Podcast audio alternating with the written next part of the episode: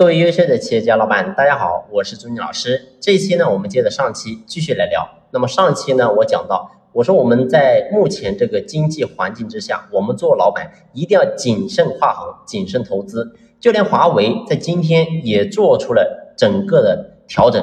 过去呢，华为是一直追求规模化，而接下来3到5年，华为的战略方向将变为追求利润以及追求现金流。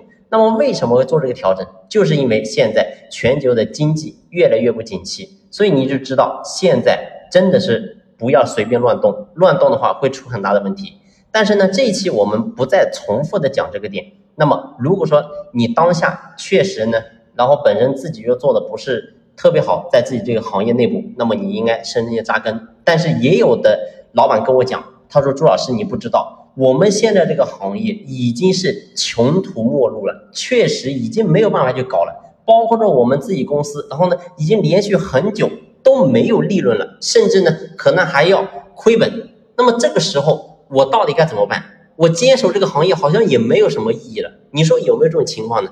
我说有，但是呢，绝对不是多数啊。那么针对这一小部分，咱们的这帮人来讲，我们在目前这个环境之下，我们到底该怎么去做？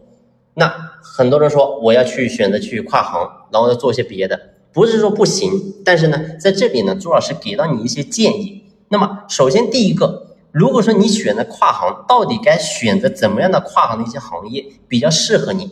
那么呢，今天我给你一个思路，那么一定要做我们国内所没有的产品。那很多人说国内没有的产品应该不可能吧，在中国目前来讲应该基本上什么东西都有，确实，但是我要告诉你的是，也有一些东西确实是很少人知道的。那我给大家举个例子，那么有一家公司呢，它是专门做设备的，但是它的设备呢用的地方完全不一样。大家都知道在我们国内是禁止种植大麻啊，也就是说这个它是属于毒品嘛，那么在我们国内是禁止去种植的，但是在美国它是合法化的，也就是说在美国是可以种的。那么它要种植这个东西，它就需要有这个种植的相关的设备。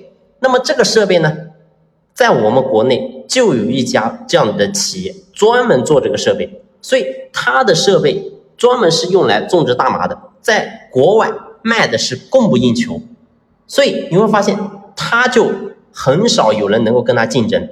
所以我想讲的意思是什么，在我们国内你会发现很多东西确实已经同质化了，但是你要去多去外面走一走。我过去我就一直跟大家讲，我说我们做老板一定要多走出去，不管是去哪啊，你就是去一些别的国家去旅游去看看，我跟你说对你来说一定有很大的帮助。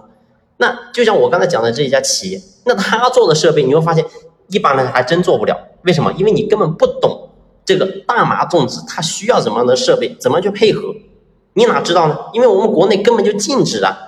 所以这就是老板跟老板为什么会有不一样的结果，就是在这个地方。